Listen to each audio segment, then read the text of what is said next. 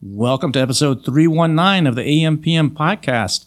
In this podcast, I'm speaking with Corian Morris. Corian is one of the main guys over at Unybrands, one of the big aggregators in the space.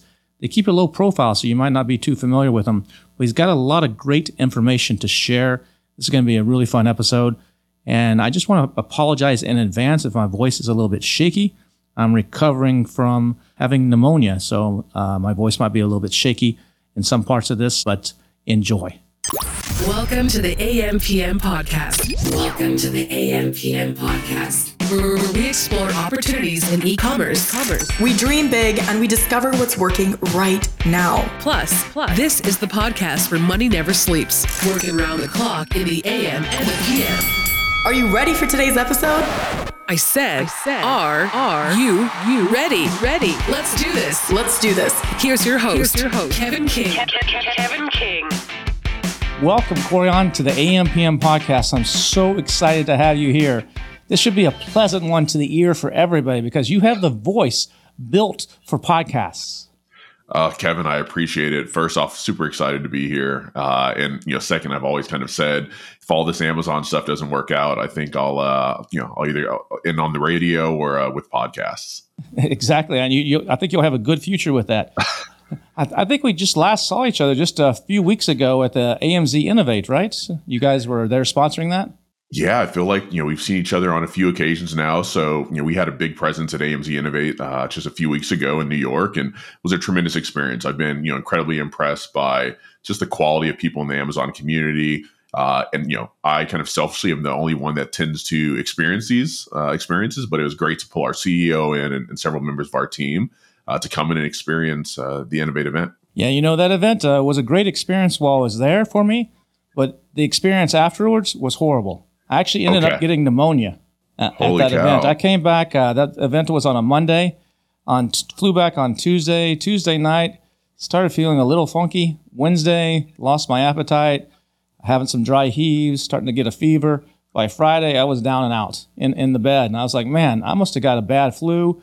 A few other people were posting online, like, hey, anybody else get uh, the flu at uh, Innovate? A few other people were saying, yeah, I, I picked it up. I don't know if you know it can't, it happened at Innovate, but you know it could happen anywhere along the way.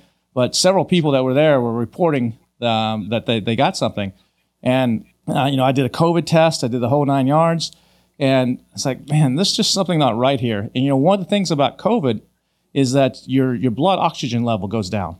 Um, so you know you use those little pulse meters that measure your pulse. You put them on your finger, and also gives you your blood oxidation level.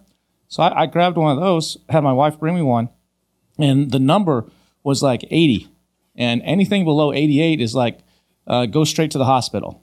And Oh, so wow. i was like holy cow that's not good. Uh, so uh, i was like and i think i maybe maybe i just need to hydrate here. You know maybe this is just the flu. So i started hydrating. I, I had one of those mobile iv surfaces come out infuse me with vitamins and everything. And the next day wasn't getting any better. And so i was like i, I called my doctor and he's like yeah you need to get to the er go into the er they run a bunch of scans say yep you got pneumonia you got water on your lungs in, fact and so i ended up being hospitalized uh, for the last uh, uh, uh, for four days after that Holy cow! yeah, and running all kinds of tests, and had they put me on some supplemental oxygen to get it back up. It, wa- it was a mess, uh, no fun uh, for for anybody. So uh, hopefully, you know, now I know there's a pneumonia shot, and I'll be getting that shot. But uh, yeah, that that wasn't uh, pleasant. But speak of unpleasant, you know, we were at another ex- uh, event together in Austin, the Collective Mind Society event uh, back at, the end of October during the F1 races. And at this event, we decided, you know, we had a, you were there, you were one of the, the, the, the 12 that was there. And we decided to have a little uh, contest in our, we had a little cabana, you know, on the side of the track, nice little experience. And one day we like, let's, let's run a contest. Who wants to compete? Who, who thinks they can handle hot, spicy stuff? And I think there was like four or five, four or five of you, about six of you actually that raised your hand. Two Yes. ended up backing out after they found out what it was. And then four of you, including yourself, decided, hey, I'll participate in this. You know, we put a little bit of cash on the line, and it was the one chip challenge. So what this is is, uh, if those of you listening, it's a single chip, you know, like a single potato chip or a corn chip, basically, uh, but it's super spicy. So you eat this single chip, and you see how long you can last without drinking. And if you can go for an hour without drinking, you're considered like a stud. I know there's different levels. If you make it 15 minutes, 30 minutes, an hour, I think hour is invincible, is what it is. And so four of you did this. You handled it really, really well. Two of the other guys, one of them was Howard Thai. He was like, ah, this is no big deal. Give me, you know, I could eat these all day long as a snack. Um, two of the other guys were like tearing. Their eyes were tearing. They're watering. They were just like, I don't know, but they, they stuck it out. All four of you made it the hour without taking a drink. And during that, that first hour, you were just totally like, I got this, no problem. And then after that, we left to go to a concert. And uh, we're going to see uh, Green Day, uh, which is at the track there. And I think something happened uh, as we left to you. And I'll let you explain it.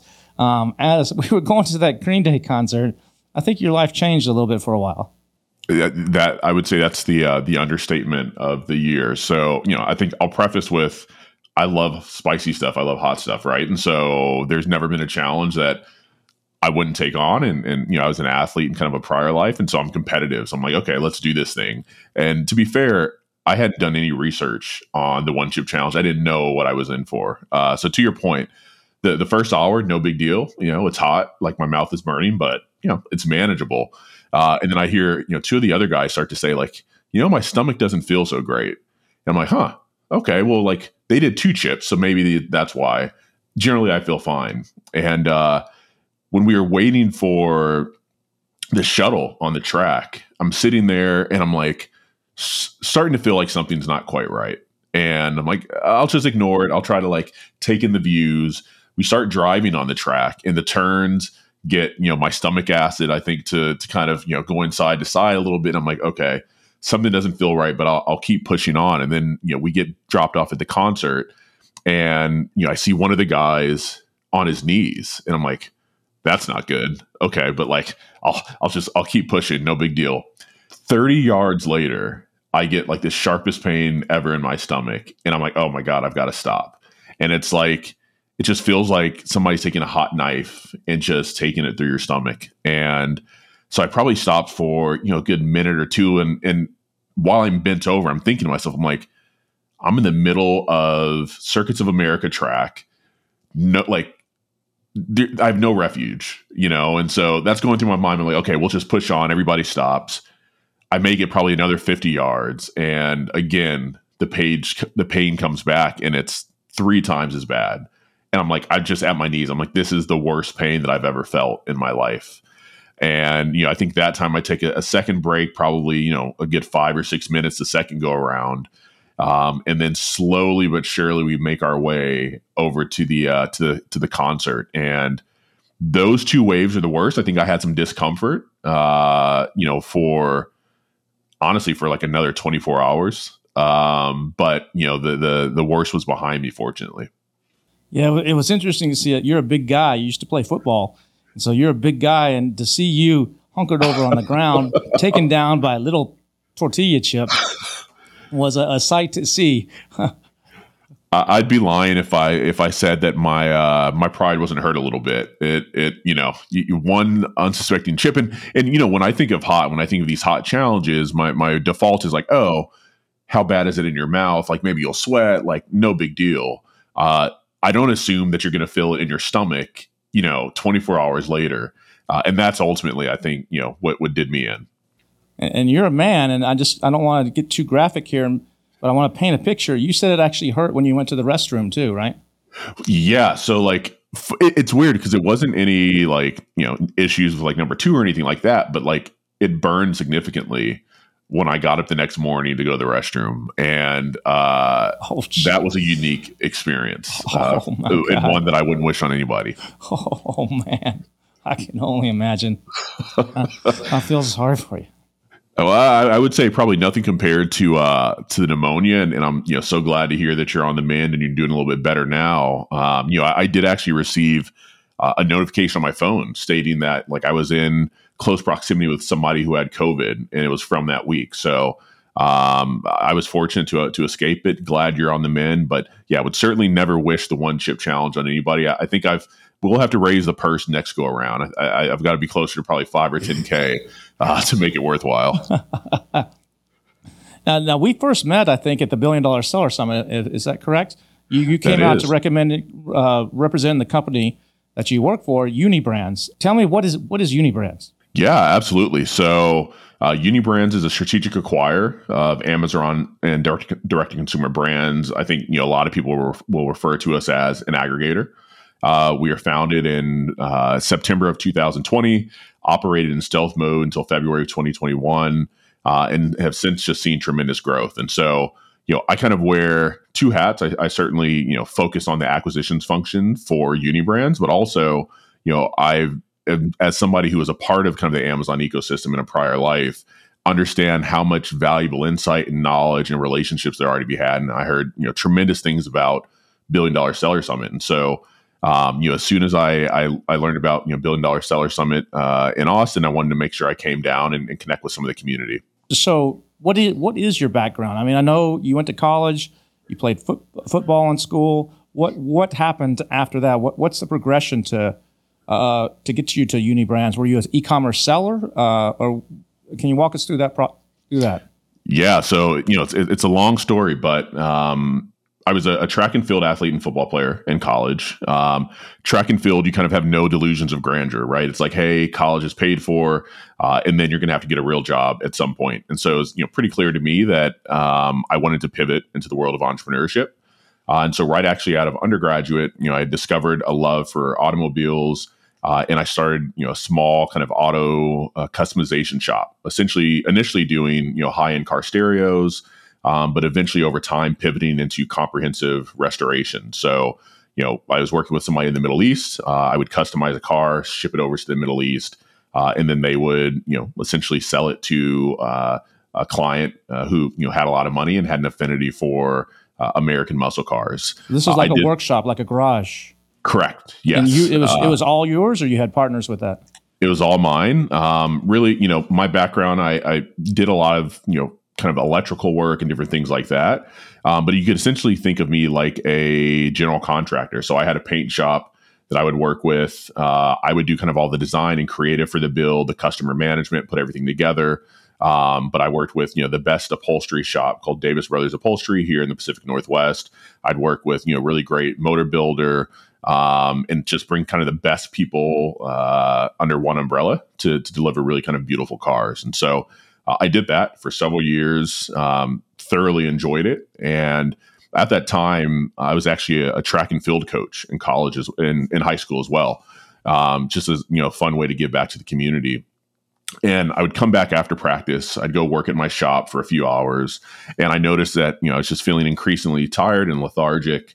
Uh, and you know, over the course of noticing that for several months, um, I also started to notice some lumps in my neck. And I went to my mom's house and I said, "Hey, you know, does does my neck look kind of weird to you?" And she says, "Yeah, I think so. I think you need to go to the doctor." And so went into the doctor uh, and found out, you know, that I had two masses in my necks. My, my lymph nodes were en- enlarged, um, and spent the next month trying to diagnose exactly what it what it was, and ultimately, you know, discovered that uh, I had cancer. And so uh, at that point, went immediately into you know got a port installed, had it staged, uh, and went into chemotherapy, and and uh, uh, eventually kind of closed the business because I just didn't have the health or you know the ability at that time to continue to run the business. And so spent about a year uh, going through chemotherapy, radiation, um, and then once that was all done, you know, took another probably six to eight months to try to get kind of recover. You know, essentially chemo is they're po- poisoning your body. Um, and so, you know, it took a lot, even though I was only, you know, at that time, 27 years old, uh, took a lot to, to get, get my health back. And so at that point, um, you know, it's like, okay, what's next? I have this entrepreneurship bug.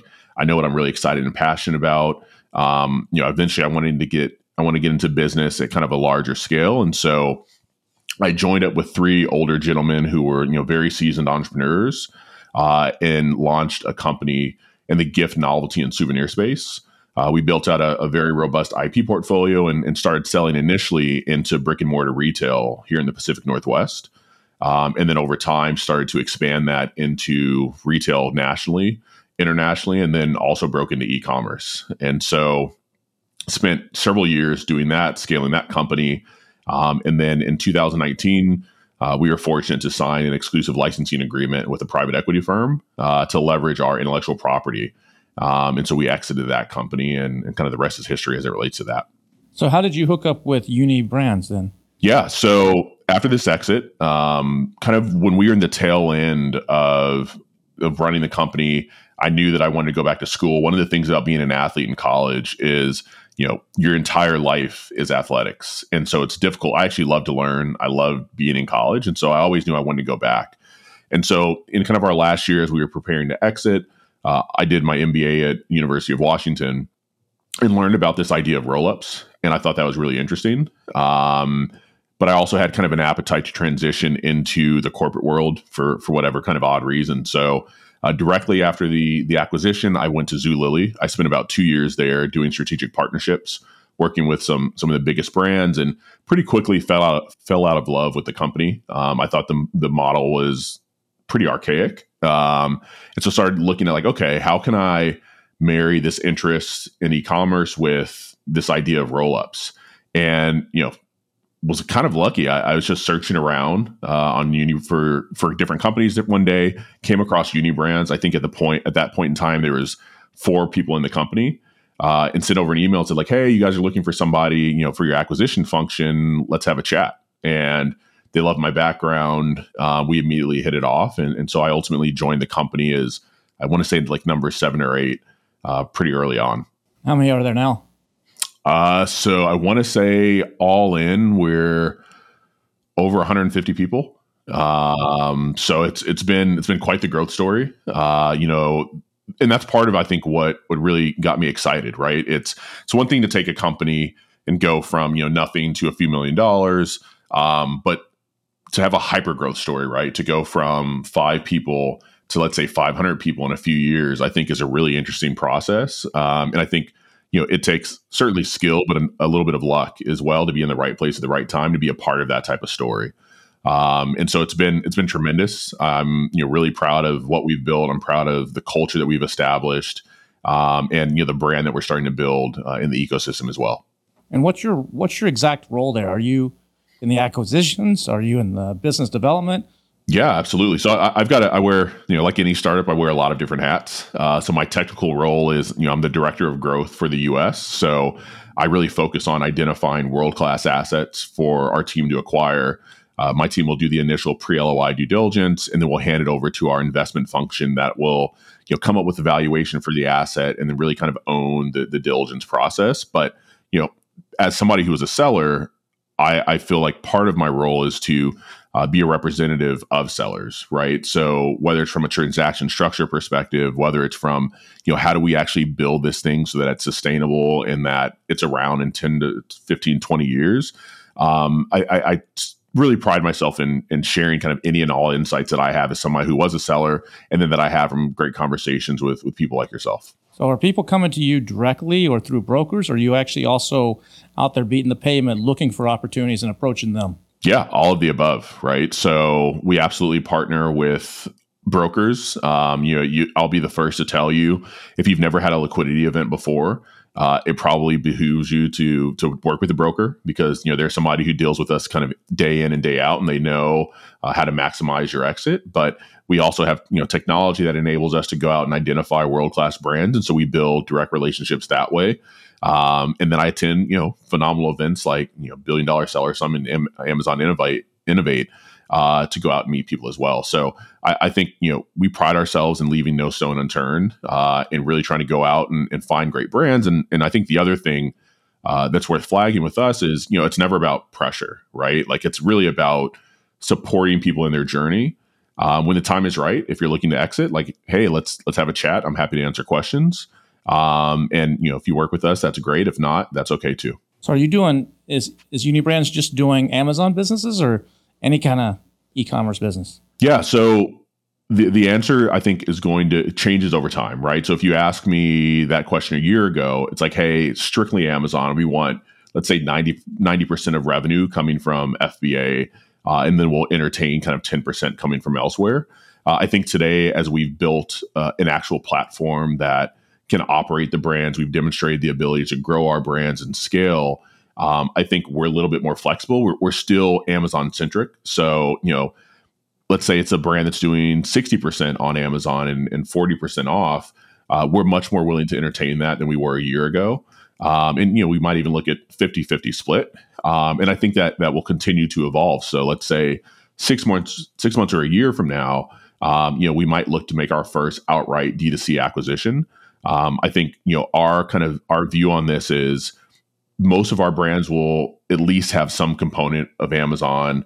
Many of them will have, you know, direct to consumer component. And then I think, you know, there will also be a subset of brands that have staying power and, and are well positioned to go into retail as well. What's the biggest value you guys can add to an existing brand by taking it over or taking it in house?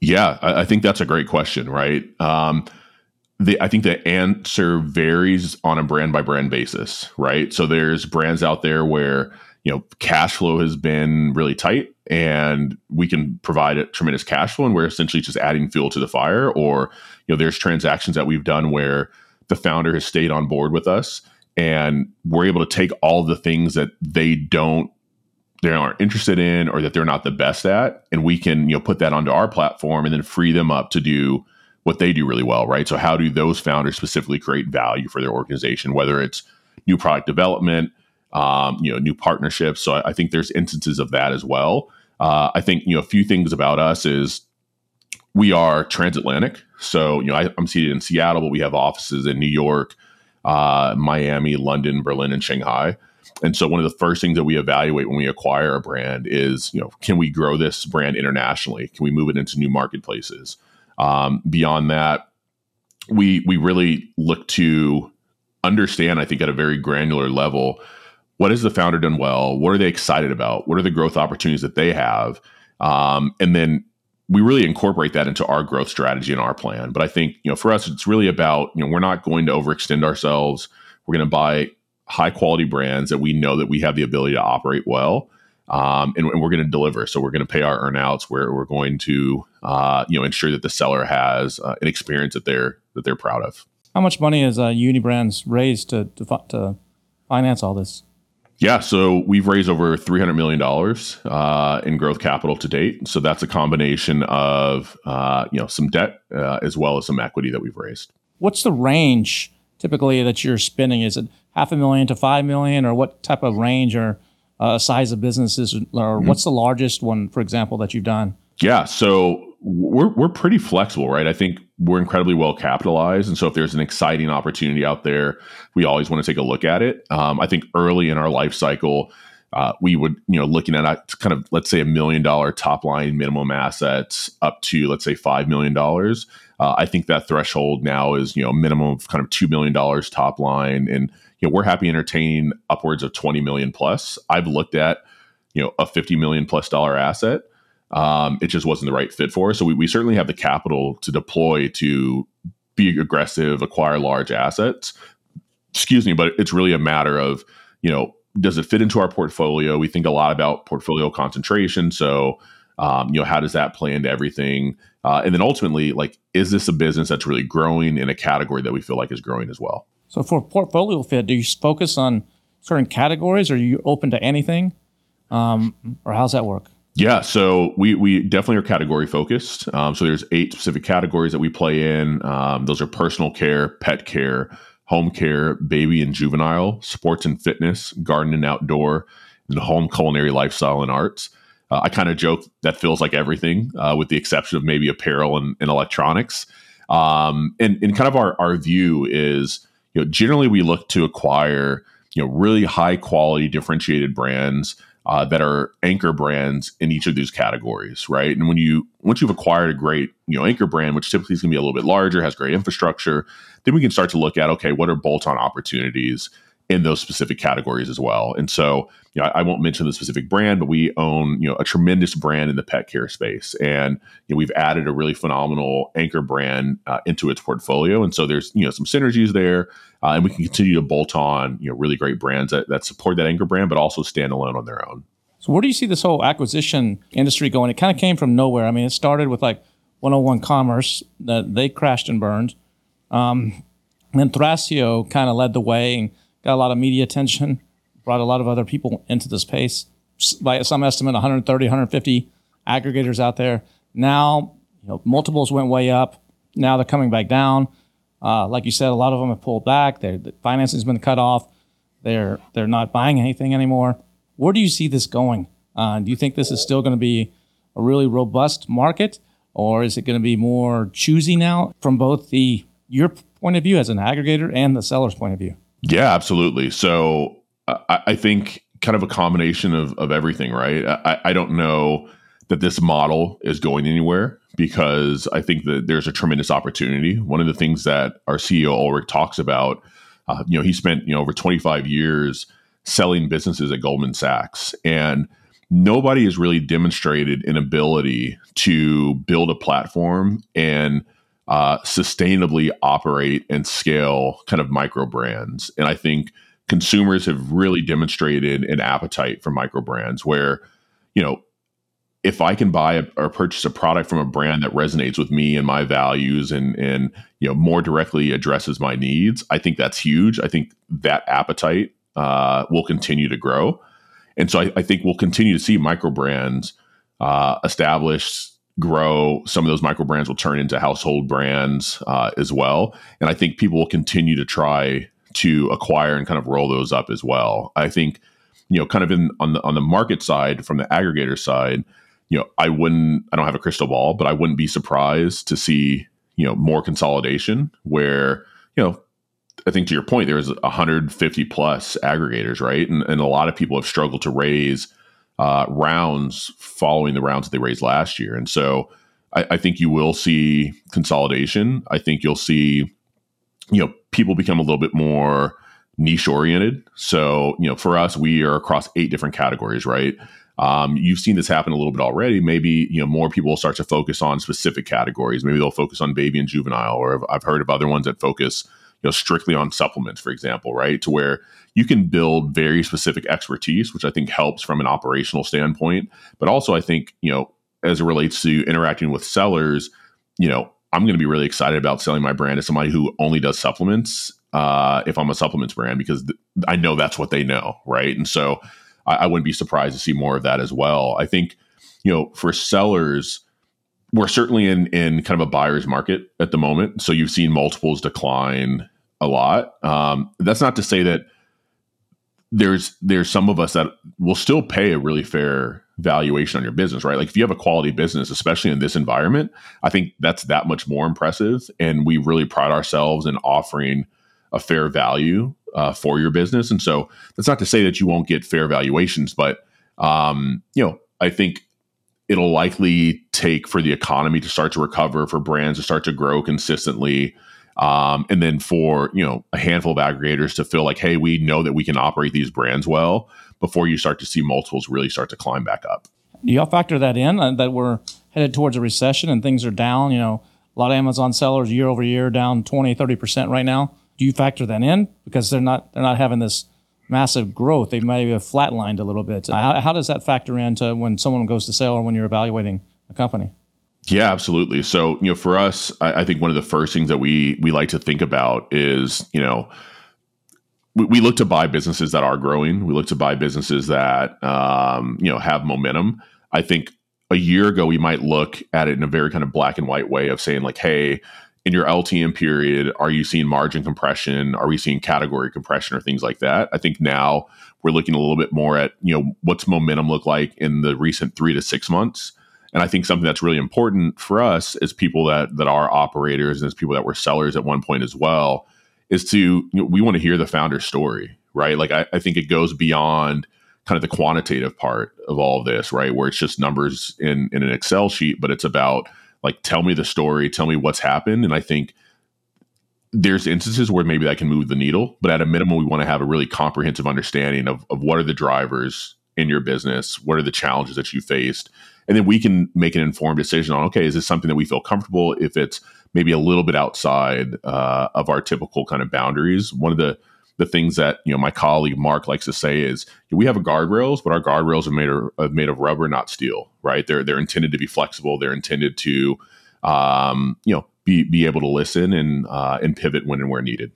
A lot of aggregators that came into the space, they came with a lot of money, a lot of financial backing, Uh, a lot of smart people, a lot of Harvard MBAs, and really good finance people from Wall Street. They come into this, they buy a bunch of businesses, and they say, "Holy shit, we can't. Ex- how do we execute on this?"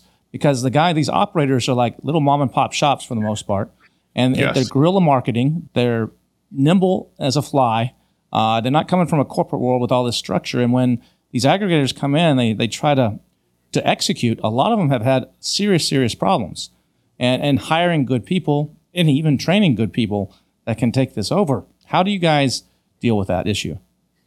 Yeah, so I, I think this is where you know, as somebody who was a seller, um, I was able to share some insight, kind of internally with with our leadership team, um, and we've you know our view and, and really the thesis coming into building Unybrands was you know we actually want to acquire the brand, we want to retain the founding team, and enable them to be that much more successful with their brand. And our first handful of acquisitions, we found that you know the market didn't really have an appetite for that. I think people were looking to you know kind of cash out and, and move on to whatever's next, which is perfectly fair. But uh, we ultimately did do some transactions that we retained the founders, and so we we were able to capture that expertise. We were able to capture that knowledge and insight, and then I think ult- ultimately like we were able to capture some of the culture that they have and how they operated their brands and let that flow into how Unybrands operates. Um, and so that has been a tremendous value add for us. I think we're always thinking about, you know, what else can we learn? And that's why we come to events like Billion Dollar Seller Summit to learn, to rub elbows with founders, to make sure that we're staying close to that. But I think, you know, to your point, there was a lot of people that came from outside of the industry and assumed you know this was strictly kind of a financial play um, and underestimated the the challenge of operating on Amazon. You know, one of the things that that I recall is you know Amazon is a is an ever moving target. Things are always in flux. They're always changing. So you can't necessarily just build a model and run with it. You you really have to be uh, agile and flexible and and able to move kind of at the drop of a dime. How do you deal with the risk factor? I mean, you could have a hero product on an account that you bought, and just suddenly something happens. Uh, somebody attacks the listing, it's just something goes awry, and you, you lose that whole thing. How do you mitigate that risk? What do you got? How do you factor that in? Because stuff can, like you just said, can change overnight on Amazon. You, you're cruising for three years, just just doing well, and all of a sudden there's a supply chain issue, or your account gets hacked and the pictures get replaced with uh, you know nasty pictures or, or whatever. How do you mitigate that risk as an acquirer? Yeah, I, I don't know that there is a, a foolproof way to mitigate that risk, right? I think um, this is where having you know those Harvard MBAs and those people that come from that world um, can really start to become beneficial for us. Is you know we do a tremendous amount of work in the pre LOI and in the post LOI phase to really dig in deep and understand everything that's at play in the business. One to just understand like what are we buying, and you know one thing that we do kind of in our acquisition process is uh, we'll essentially, you know, once we're we're in diligence, kind of run the brand alongside the founder to understand, hey, this is happening. How do you act? Right? Th- What would you do here? Um, in an instance where we retain the founder, obviously we have that for quite a bit longer. But let's say the founder wants to go off and do something else. Uh, we want to try to capture as much of that knowledge and information as possible um, so that you know we can make the the best kind of decisions. But I think there's no way to actually control for that. I, I think the best kind of the best option on our end is to as thoroughly vet the business as possible to understand it as well as possible to understand how the founder would would act in certain situations as well as possible and then uh, respond accordingly So you guys look for any kind of product, or what if it's a commodity? Do you prefer to not deal with commodities and to deal with something that's more truly unique and differentiated, or what? How does that work for you guys? yeah so so that's actually a part of our analysis right like one of the the sayings that we use internally is we want to avoid catching a falling knife right and so part of our analysis uh, is understanding the specific asset that we're looking to acquire under understanding kind of the adjacency. So who are the competitors? Who are the kind of incumbents in the space that are maybe slow into e-commerce but that are going to be moving there eventually because that's a potential risk? What's the likelihood of amazon coming in and introducing amazon basics or leveraging one of their other kind of in-house brands? Um, and so we we're looking at kind of all of that to really have confidence around okay we feel like this is a category that let's say you know we'll face competition but we're not facing amazon basics or, or some other major brand coming in so there's a, a, tremendous amount of work I think that goes into that for us to, to feel confident and feel comfortable. Um, we do typically look to avoid commoditized products. I think you know we like to say we're looking for high quality differentiated products. I think differentiation can show up in a number of ways. In some instances, you know maybe that's a really strong review mode. In others, maybe it's really tremendous branding. Um, it can be a really strong repeat purchase rate. Um, maybe they're driving traffic from elsewhere onto an Amazon listing that's doing incredibly well. I, I think there's no kind of uh, single definition for that, um, but we absolutely look for high quality, differentiated uh, products and brands. And are you taking them into retail as well now, or just helping them uh, expand in the U.S. and internationally? So currently, uh, we're focused on the U.S. and international expansion. Uh, Amazon, you know, we'll do a little bit uh, of you know direct consumer as well. I think you know we we've really assembled a world class team, and as they continue to get up to speed, we're starting to roll in you know other parts of it. So you know, do we evaluate um, expansion beyond just the U.S. and Europe? You know, do we start to think about retail at some point? I think for us, it, it's never been a rush. I think it's really about let's build a platform that's sustainable that will be here in 20 years in 50 years and i think in order to do that we have to be we maybe move a little bit slower or a little bit more methodical um, but that ensures that we build a really solid foundation that we can continue to build on. So what's what's the play for Unybrands? Is it to IPO? Is it to and continue running? Is it to sell to a larger company and exit uh, as a roll up? Uh, what what's the play there? Yeah, I would say the play is to build a world class uh, CPG company um, you know, uh, we're not at all focused on you know liquidity events, whether that's an IPO or a roll into somebody else. I think it really is about let's build a special platform, let's acquire the best brands in the world. Um, you know, let's ensure that that founders feel like they're well cared for uh, when they interact with us, uh, and I think the rest will kind of take care of itself. So if I'm a seller and I'm looking to sell my business and I come to you, what are like three main things I need to make sure I got my ducks in line for before I talk to you? Yeah, absolutely. I, I love this question. I think you know the first one is think about what you want out of an exit early on, right? Like I think think about what are you comfortable with, what are you not comfortable with, and so what I mean by that are, you know, are you comfortable negotiating? Because we're not that we're we're going to take care of you uh, and we want to be fair, but we're also professional buyers, right? And so, are you comfortable kind of managing all of that, or would you rather have somebody else, you know, such as a broker or a banker, come in and kind of represent you? Um, I think having your financials in order is incredibly important. Um, I think a world class accountant is is worth their weight in gold. Uh, you would be amazed at the number of of brands that I've seen that you know the founder just doesn't have a hold on kind of where money's going, um, the margin. You know, uh, we have a call and hey, the margin is X Y Z, and then we actually dig into the P and L and it's you know a quarter that right, and so uh, and they can't speak to where things are going. And so I think having a really strong kind of accounting and finance team is, is tremendous. Um, I think that applies to having a really great lawyer as well. I think that's incredibly important.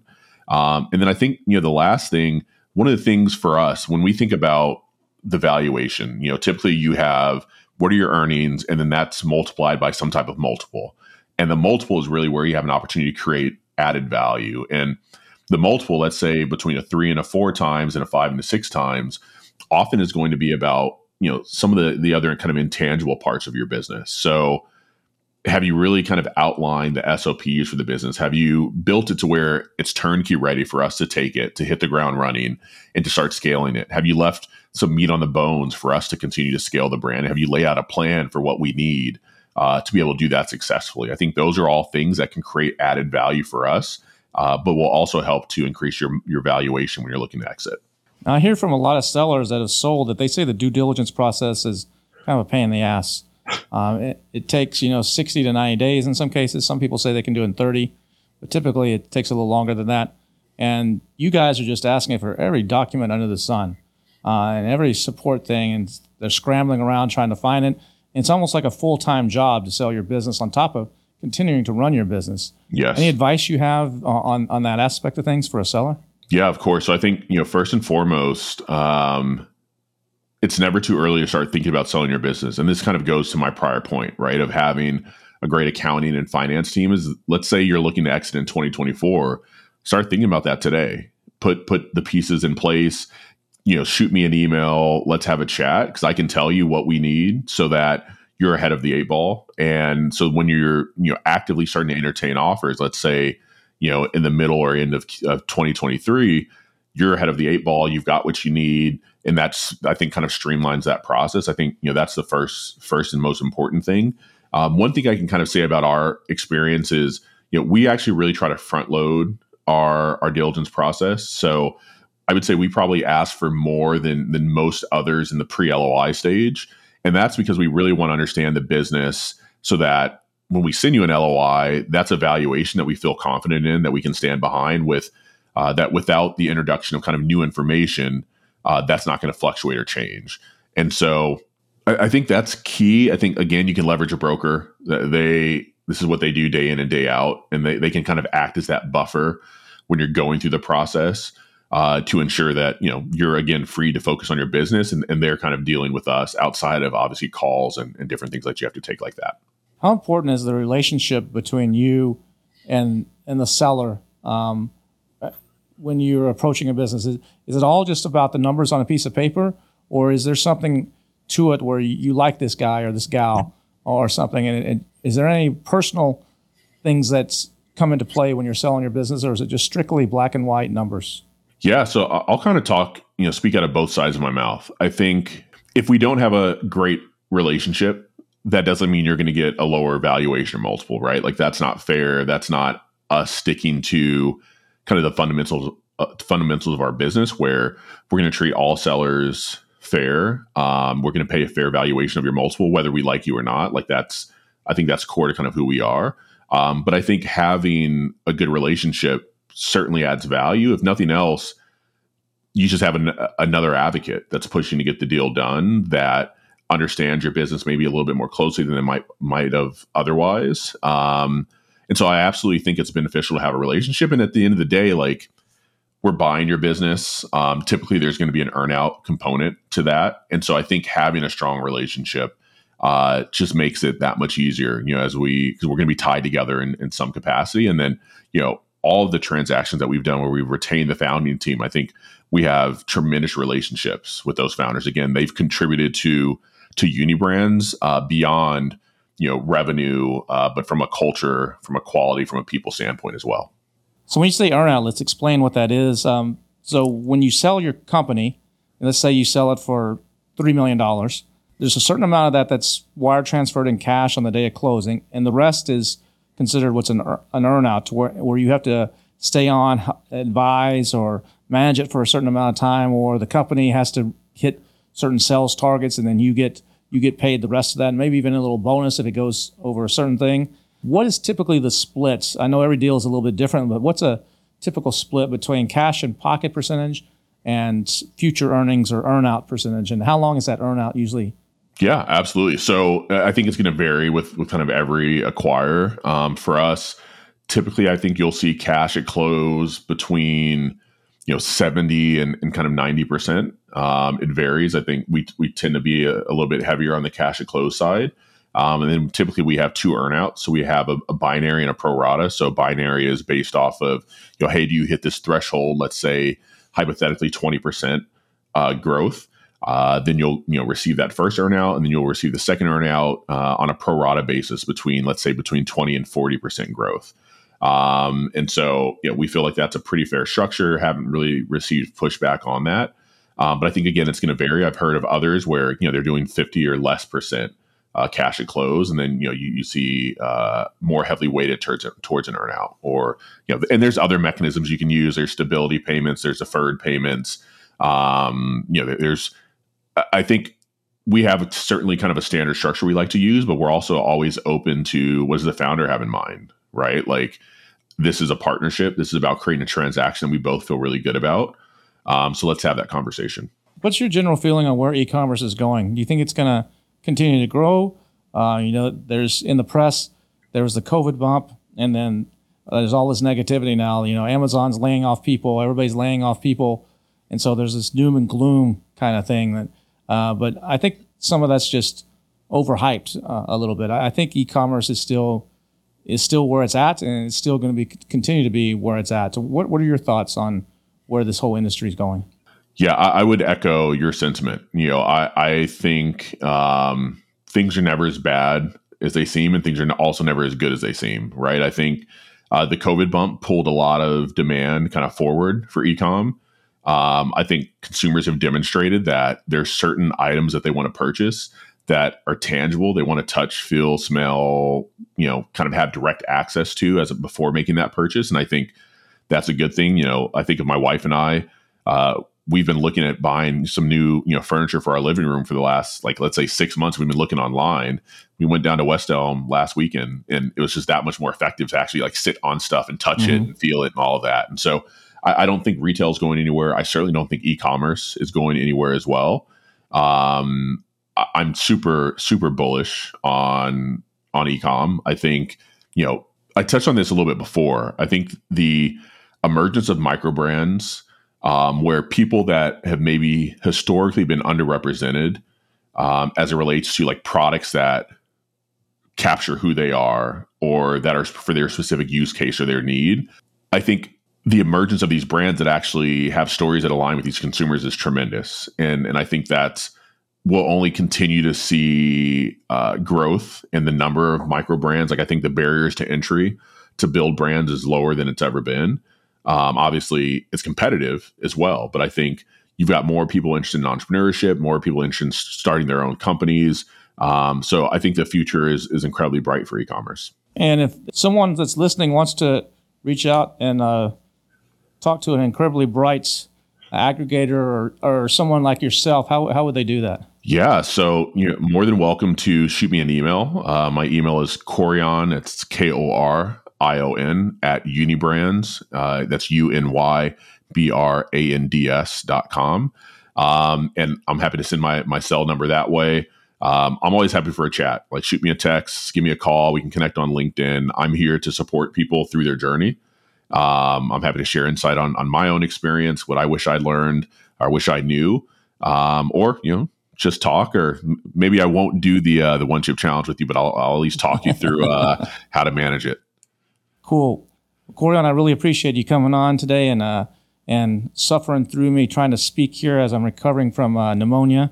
Uh, but uh, I, it's this has been great. It's been fun. Likewise, I really appreciate you having me. Uh, really, really glad to hear that you're on the mend, uh, and looking forward to uh, to seeing you again in person here soon. And uh, wishing you and the family happy holidays. I appreciate it. Same, same to you. Awesome. Thanks, Kevin. Korion's a really smart guy. So if you got questions about the exit process, or you're thinking about exiting, or maybe it's now, or maybe it's in a few years, feel free to reach out to him at that email address he gave. Also don't forget, Helium 10 now has a new course called Exit Ticket. That's right. Uh, there's the Freedom Ticket, which I do, and now there's Exit Ticket. And it's a really good, comprehensive, uh, like six intensive modules with uh, subsections in each of those modules that breaks down the exact process and everything you need to think about uh, when it comes to exiting your business. It's hosted by Scott Dietz along with uh, Bradley and Carrie. Uh, Scott is from the Northbound Group. He's one of the smartest guys out there in the space. So be sure to check out Exit Ticket. You can find that under the tools section uh, and the educational uh, materials under your Helium 10 account. Uh, it's free for anybody that has a Helium 10 account. It's a really great course, really, really good information for anybody considering exiting their business. Uh, until next week, I hope you have a awesome December, an awesome fourth quarter. Hope things are going well for you. And I just want to leave you with one little thought, uh, as I always do at the end. Do you know wealth, freedom, and security come from what you own, not what you do? Think about that for a second. Wealth, freedom, and security come from what you own, not what you do. We'll see you next time.